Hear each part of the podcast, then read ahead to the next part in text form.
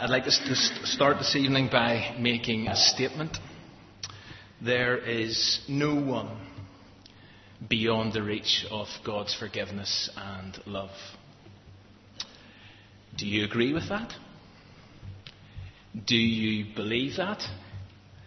Or to be slightly more provocative, do you like that thought and that idea? That no matter what someone has done or is doing, God's love and forgiveness extends to them. During this uh, past week, our news reports in newspapers have obviously been dominated by the riots and the unrest on the streets of London, which then spread out to a number of other cities across England. And thankfully, it all seems to have calmed down to a certain extent, but many people, many people are left picking up the pieces literally. Property damaged and businesses and shops wrecked, confidence shattered, and tragically and sadly, lives lost.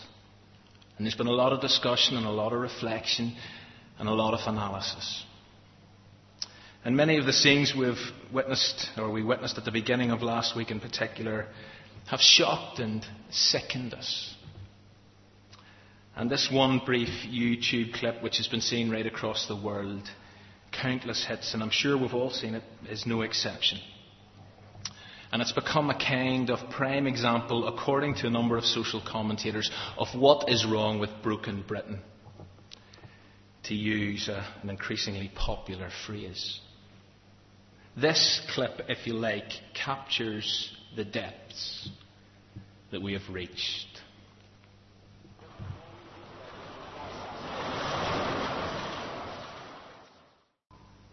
Many people saw that during the week. Lots of you. Muhammad Ashraf Haziq Rosali, 20 years old, just arrived in Britain a month ago in London to study. Described as a gifted accountancy student from Malaysia. And apparently on Wednesday he was knocked off his bike by rioters, repeatedly punched and kicked, and suffered a broken jaw and smashed teeth. And I think in the clip you can see him spitting blood. And as the YouTube clip sort of begins or picks up the story, it initially looks like one of the rioters is going to help this young guy to his feet. To become a potential good Samaritan, as one newspaper reflected. But the real reason he was helping him up was so that he and his mate could get better access to Mr. Russell's backpack and effectively mug him. He'd take his wallet and his mobile phone and his portable Sony PlayStation. And David Cameron described the incident as disgusting and an indication of the malaise in society.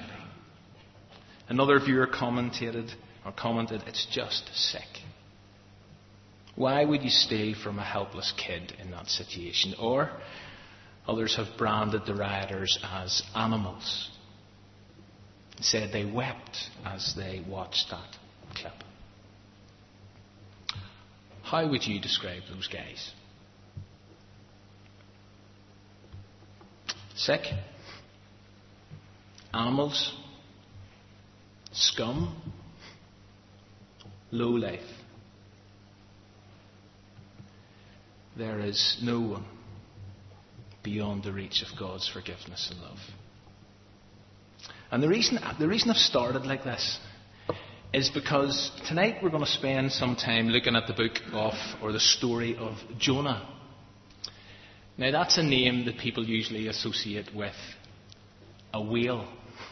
Jonah and the. But this evening, I also want to highlight and consider the role of the worm in Jonah's story.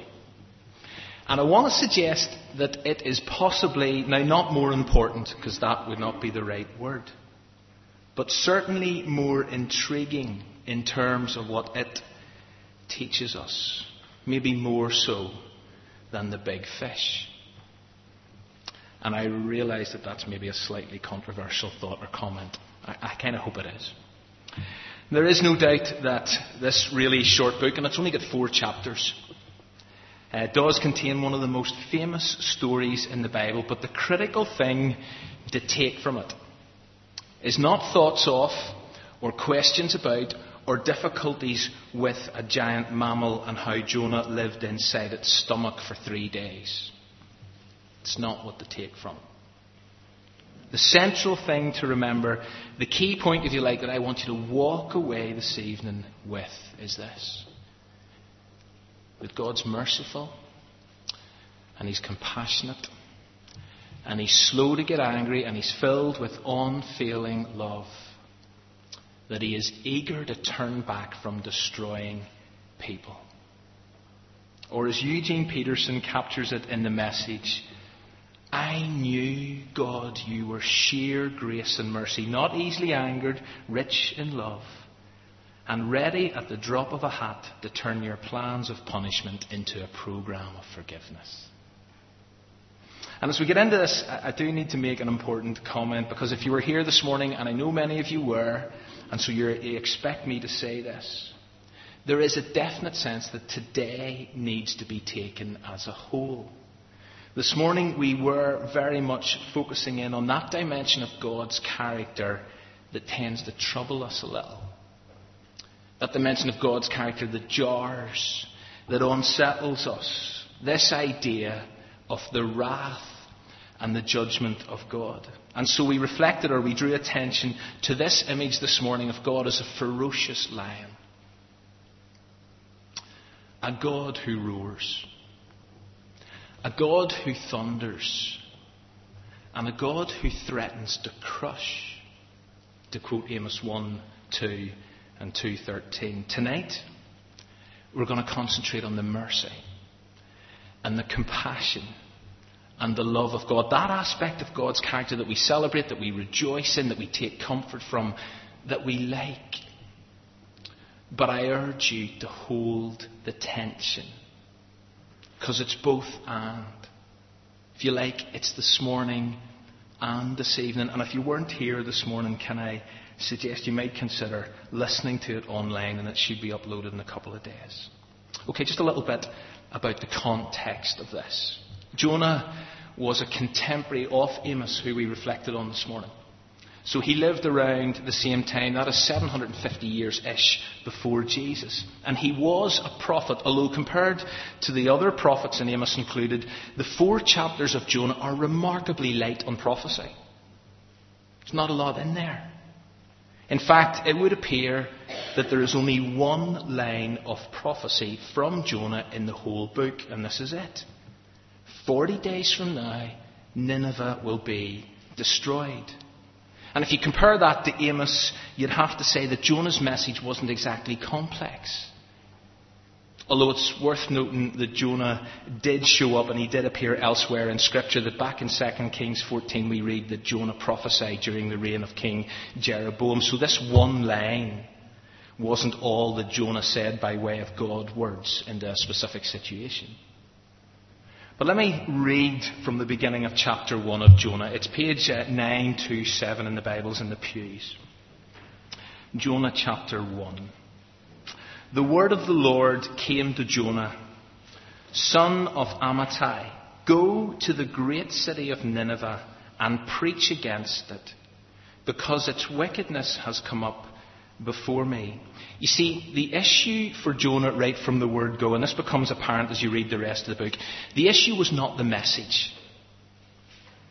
In fact, you could say that the what wasn't really the problem. To preach against, to speak out against the evil that existed, well, that's okay. We can all do that from where we stand or where we sit.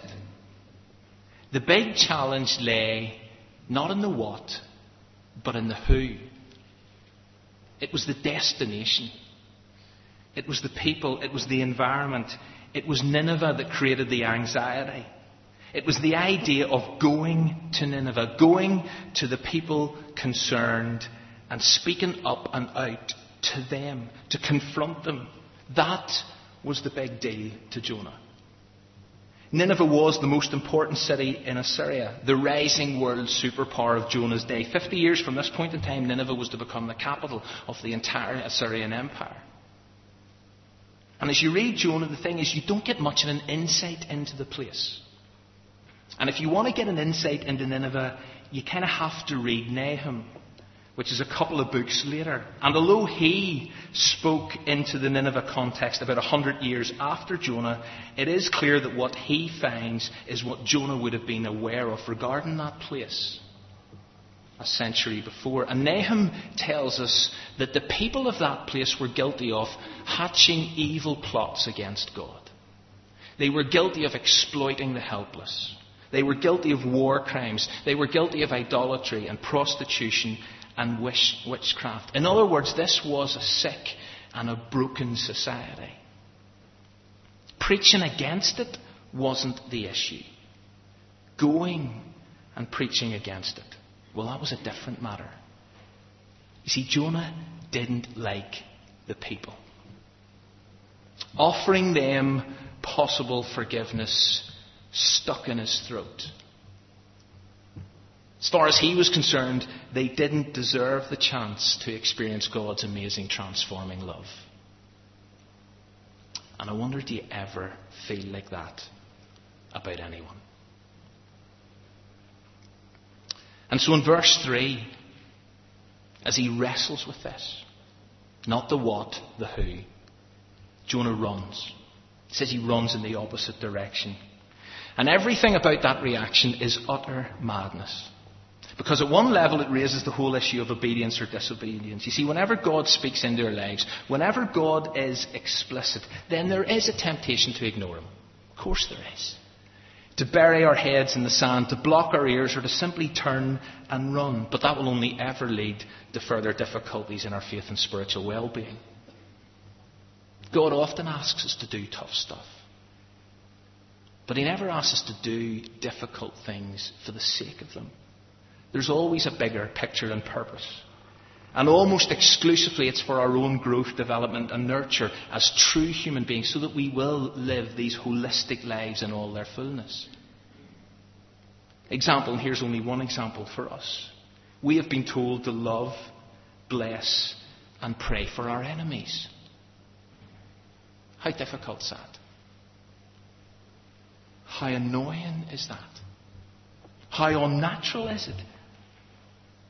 What's my reaction when I hear that? Obedience? Or run? And yet we know that if we do it, if I love and bless and pray for my enemies, my life is enhanced. And yet whenever I don't, bitterness sets in hardness of heart takes root, and my faith suffers. And Joseph op, or Jonah, not Joseph, Jonah opts for disobedience.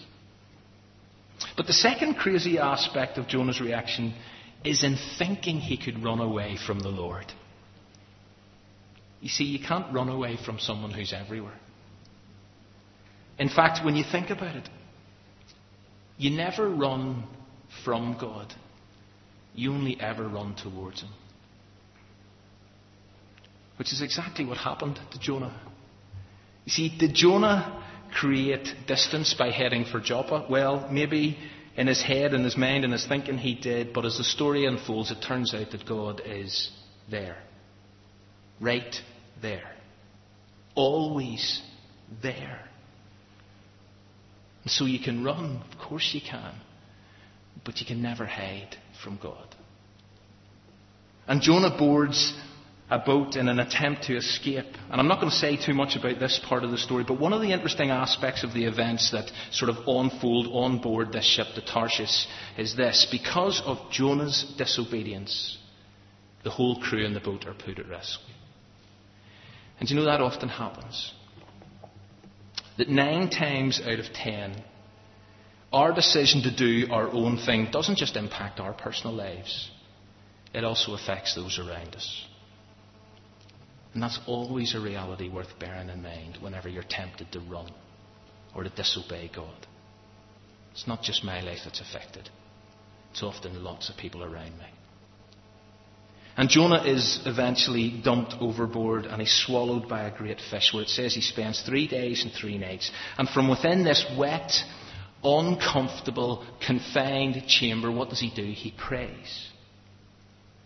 And it's not often the default position whenever life's closing in round you. And why not? I mean, it makes sense, doesn't it? Because when all is going well, you take God for granted. But whenever you lose uh, hope or you sense that it might be fading and you find yourselves in a dark, difficult place, then that's when you cry out. And you know something? That's okay. And God understands that, and God makes room for that. But the truth is, we will develop a much stronger and more robust spirituality if we can learn the practice of praying in the good times as well as in the bad. But in this dark, confined, difficult place, Jonah prays. And God hears his prayer. And Jonah then finds himself standing in the sunlight with sand beneath his feet. But more importantly, Jonah, it says, hears the word of the Lord again. Chapter 3, verse 1. Why? Because he believes in a God of the second chance. God of the second chance. And look at verse 3 because this time Jonah's response is different. It's so different. It says, Jonah obeyed. And then we read that line 40 more days and Nineveh will be overturned. Now, the rather surprising aspect of this story is the subsequent reaction from the Ninevites. Look at verse 5. It says, The Ninevites believed God. They declared a fast, all of them, from the greatest to the least, and they put on sackcloth. And if you glance over at the final verse of the book, you see that this must have involved something like 120,000 plus people. And that kind of thing doesn't usually happen. I mean, it didn't usually happen then, it doesn't today. Prophets in the Old Testament didn't normally receive a great welcome. They tended to get beaten up and lowered into a sewer. Or at the very least, they were ignored. They were told to get lost. But here, it's radically different, refreshingly different. Because even the king strips down and sits in the dust and he urges everyone to urgently call on God, to give up their evil ways and their violence. And who knows, he says, to quote verse 9, God may yet relent and with compassion turn from his fierce anger so that we will not perish. And Jonah must have been shocked at this. But in fact, he was more than shocked as we'll see in a moment. But before we consider Jonah's reaction, look at God's. Verse 10. When God saw what they did, and how they had turned from their evil ways, he had compassion on them and did not bring upon them the destruction he had threatened. You see, there really is no one beyond the reach of God's forgiveness and love. God's word is for all even the most twisted, most messed up, sick people, they can apparently find restoration and reconnection and acceptance. But Jonah is seething. He is not a happy boy. Which I find disturbing and yet so challenging because it's a little too close to my reaction sometimes, if I'm honest. The text says Jonah was greatly displeased.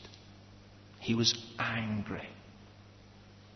You see, Jonah was relieved, delighted, thankful whenever God saved him from the belly of a fish, but he was livid whenever God saved the people of Nineveh from the depths of their depravity. And then I love the next two words chapter 4, verse 2, he prayed again. And this is another great model because even though Jonah is angry now and he's hacked off and he's frustrated at God, he turns to him in prayer. And you know, often when we are angry, and especially when we're angry with God, praying's not easy. Or it's certainly not our immediate consideration. But here, Jonah takes his negative emotions and he expresses them in prayer. And out of that experience, and it is a discipline, it's a discipline to do this. But out of that experience and that discipline comes this phrase, this truth, this reality about God that keeps coming up time and time again as we journey through this series.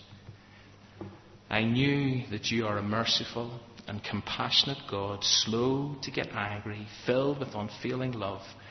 You are eager to turn back from destroying people. It's got to be one of my favourite verses in the Bible. But even though Jonah gets this, hears this, he's still not in a good place. And so he walks away and he sits down and he sulks.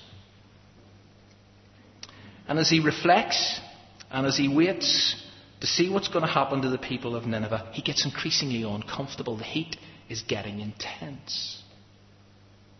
The shade that he had found to sit under isn't adequate. And so God graciously provides, it says, additional shade. He makes a vine grow up over Jonah. And Jonah is, at this stage, to quote verse 6, very happy. Now it's time for the worm. You were wondering when we were going to get to that bit. And it says in the text that God provides a worm. But what does the worm do? It chews at the vine first thing in the morning and causes it to wither. The additional shade is gone. Jonah is roasted to the point where he almost faints, it says. And then he cries out, It would have been better for me to die than to live, verse 8. And the anger rises again, and then God speaks again. And effectively, what God says is this Jonah, this is my world. And it's filled with my creations. And if you care so passionately about something so ordinary as a vine, and you get so worked up about it when it doesn't quite do what you expect it and want it to do, then should God not care far more passionately about the inhabitants of Nineveh? And okay, according to verse 11, they don't know their left hand from their right. Which means they don't know right from wrong. But God loves them. And God reaches out to them. And God is willing to forgive them. And here's the question. And it's the question that concludes the book. It's there at the end of verse 11. Should God not be concerned about that great city? And the question's just left hanging, suspended in midair, waiting for you and I to answer it. And we all know what the answer is.